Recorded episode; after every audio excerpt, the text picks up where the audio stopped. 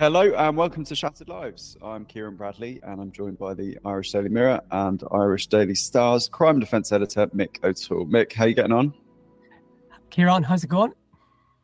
A busy, busy week for O'Toole. Uh, how's, uh, how's it been since we last spoke? It, has it, been fantastic. I have to say, stories like this, you know, obviously we all have the daily grind of journalism and that sort of stuff. But see when a story like, like this comes along, it just, I'm not going to say it, it invigorates you, but you just, you just really get into it and you really, really love it. So, I just so listeners, I usually do it in, in my home. I'm in my car at the minute in sunny Wexford. And the reason why I'm here is we got a tip earlier this morning that the two men who were arrested on who were rescued from the trawler and subsequently arrested, which was really the start of this drama, were going to appear in court. Now I, am satisfied they have been charged, but as things like this, you sort of I flew down the M11 this morning to get here in time. So been here since half 10 because that's usually what time the court's open at. But it's actually going to be in Waterford District Court. So there was about 10 of us here 20 minutes ago waiting for the court to open. They've all now buggered off to Waterford. So I'm going to have to follow them as soon as this pod is done. I think it's, it's what is it, 25 to 1 now. I think the court case is at about 2 o'clock. So it's about an hour away from here. So I better get my skates on when this is done.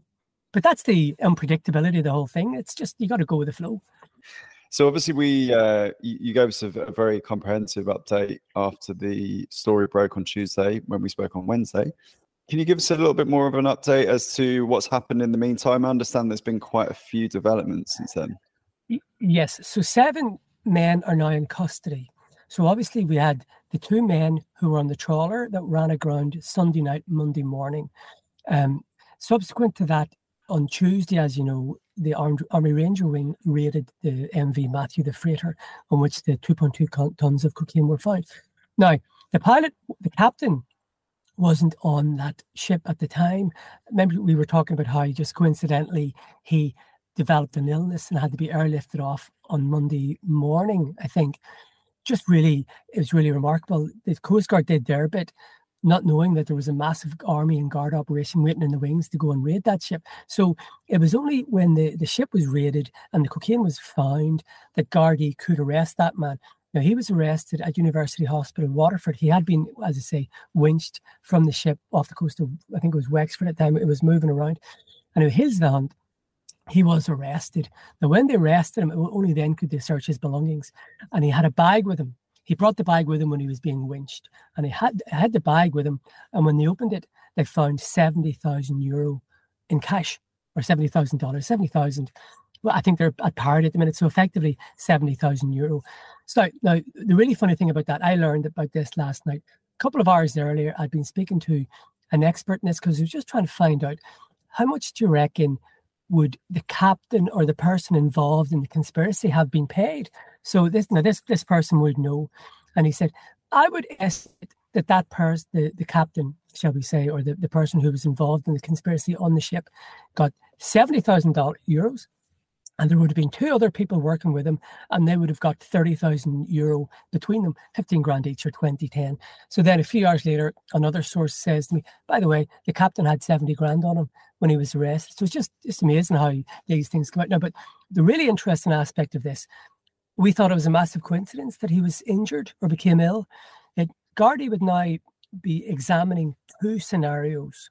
Firstly, that the, the crew realised they were banjoed and that they, everybody was after them and they beat the living daylights out of the captain.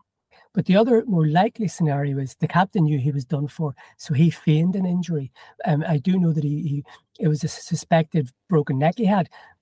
X-rays and all were done, and there was no problem there. So I think the view at the minute would be he thought, right, maybe he must have seen somebody was saying, you know, they may have seen a plane in the distance and they're going, and it, uh, that doesn't look right. And he just got nervous and he got windy.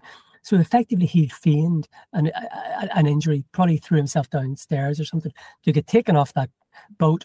So when the special forces, the Irish special forces raided it, he had been in his hospital going, nothing to do with me, Gov. I was, uh, you know, evacuated. So it shows you how desperate he was and how dramatic the whole operation was and how fluid it was. Really, really interesting that he would do that. But it was just remarkable.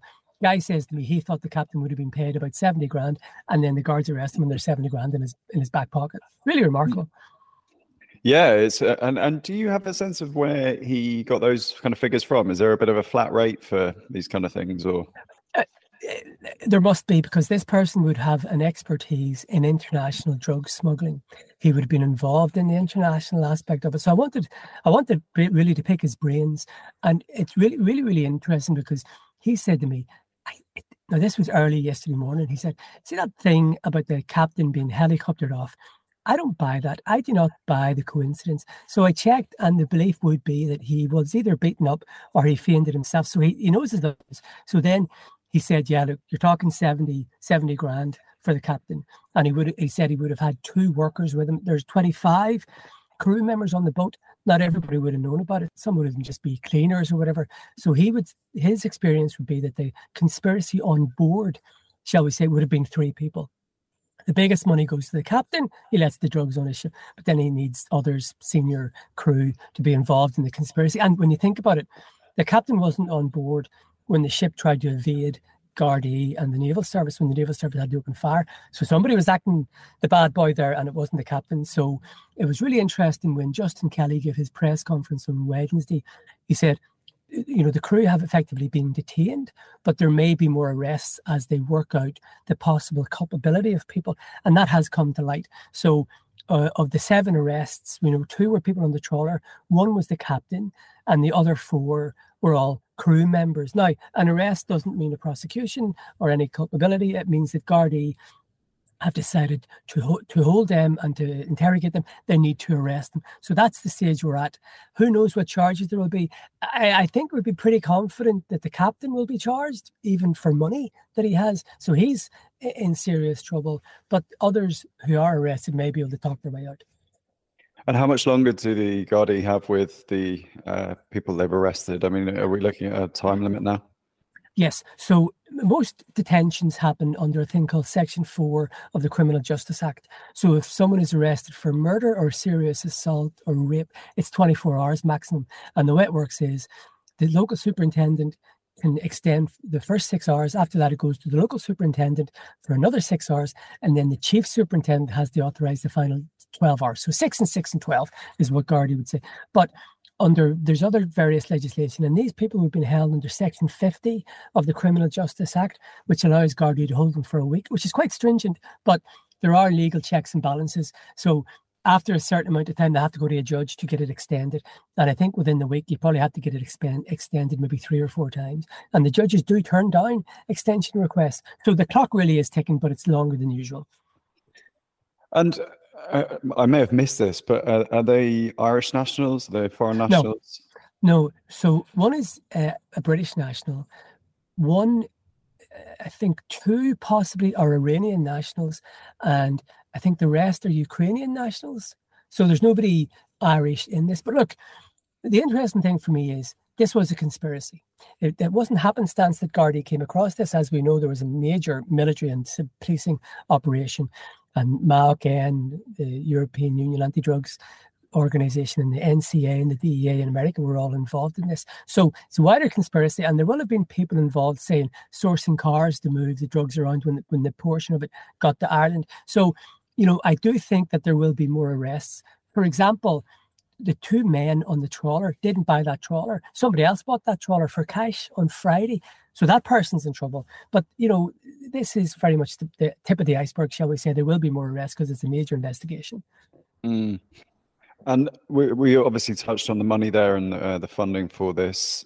Where are we, do you think, with regard to identifying those involved, maybe in a, a potential wider conspiracy? Obviously, notwithstanding the fact that no one's been charged yet.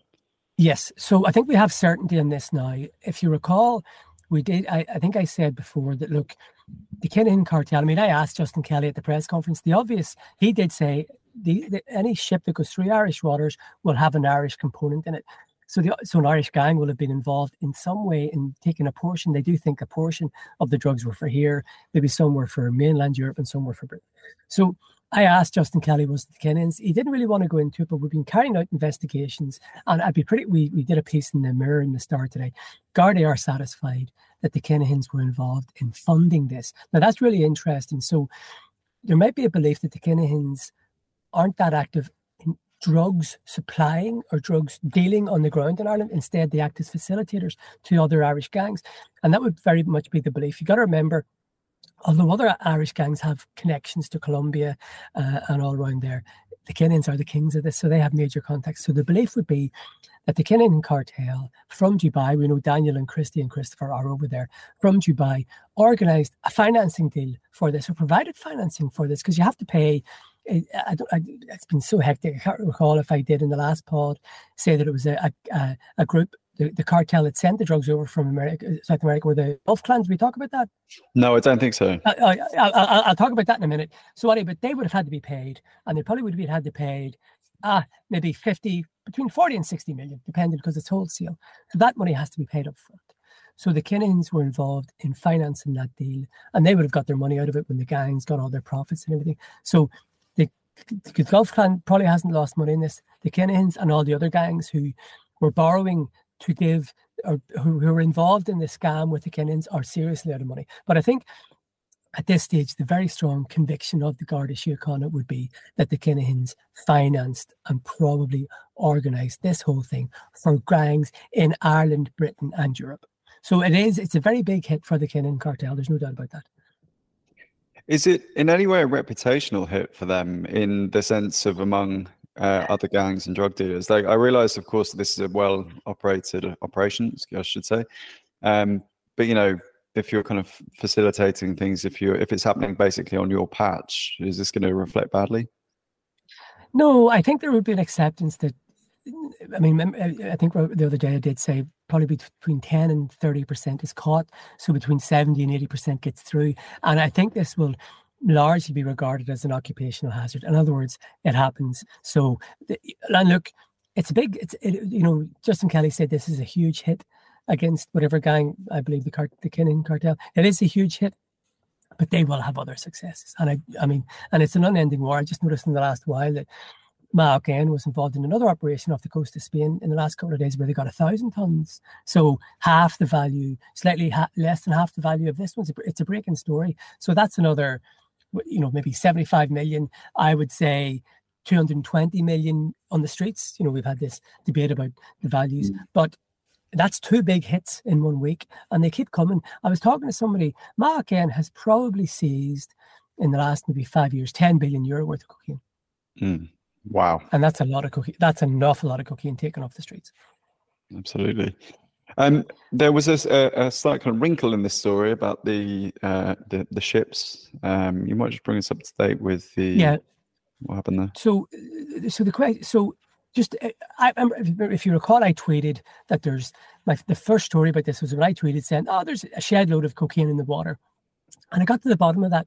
Gardaí did believe that the cocaine was in the water because they believed it was on the trawler, but essentially we've cleared up the mystery. The mothership, shall we call it, and the daughter ship is the trawler. So the mothership is the MV Matthew. They had both been under military surveillance, PASs, PC 12 Air Corps planes, very fantastic surveillance equipment on them. Massive operation, Naval Service, Air Corps, Gardaí involved.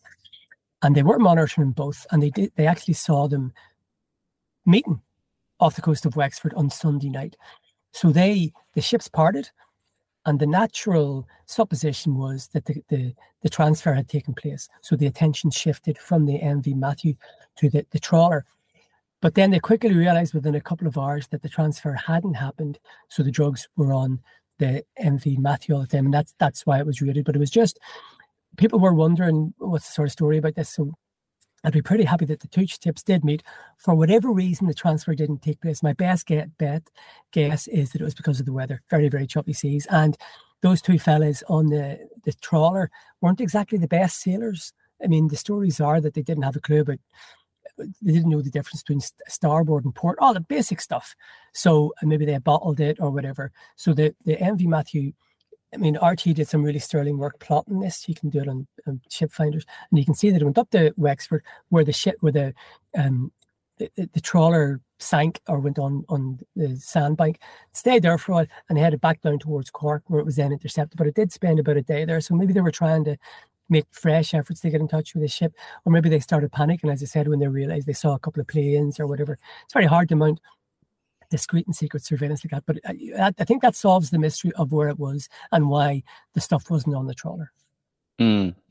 So Can we just talk what, about? Sorry, I should talk mention about the, the Gulf clan because one of the questions I was asked uh, by, by Neil Leslie, my editor, on the, the night it happened, because Justin Kelly did speak about a murderous cartel.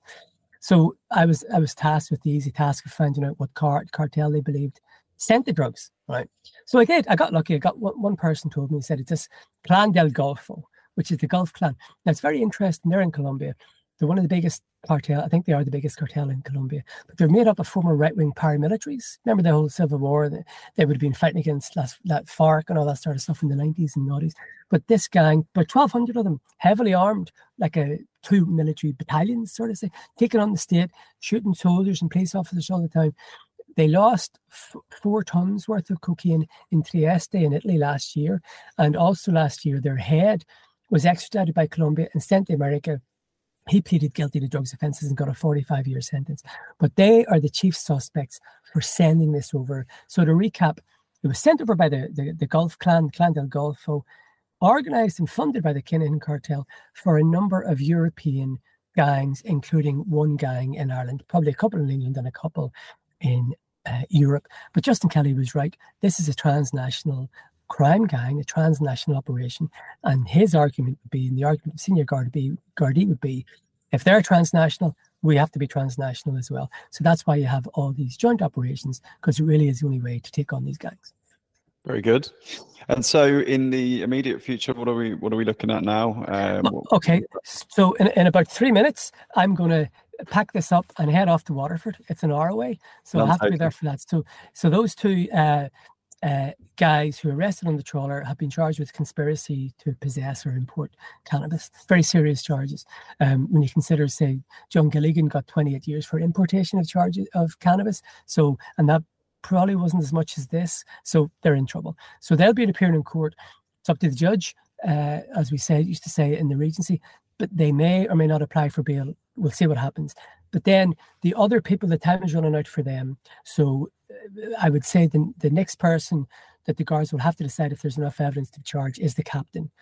I can give you my opinion that he probably will be charged. That could be tomorrow because he was arrested the day after the, the, the trawlermen, maybe 18 hours after the trawlermen. So then that's that. And then the next thing will be the other four people who are in custody. The guards will have to decide what to do about them. And there may be other arrests. So I think this is going to be what we call a running story for quite some time yet. Very good. We'll we'll uh, we'll keep everyone listening uh, up to date with what happens over the coming days. But in the meantime, uh, Mick, get your skates on uh, down to the court, and uh, we'll catch up with you next week. Thanks for that. Thanks, Ciaran. Cheers, Ciaran.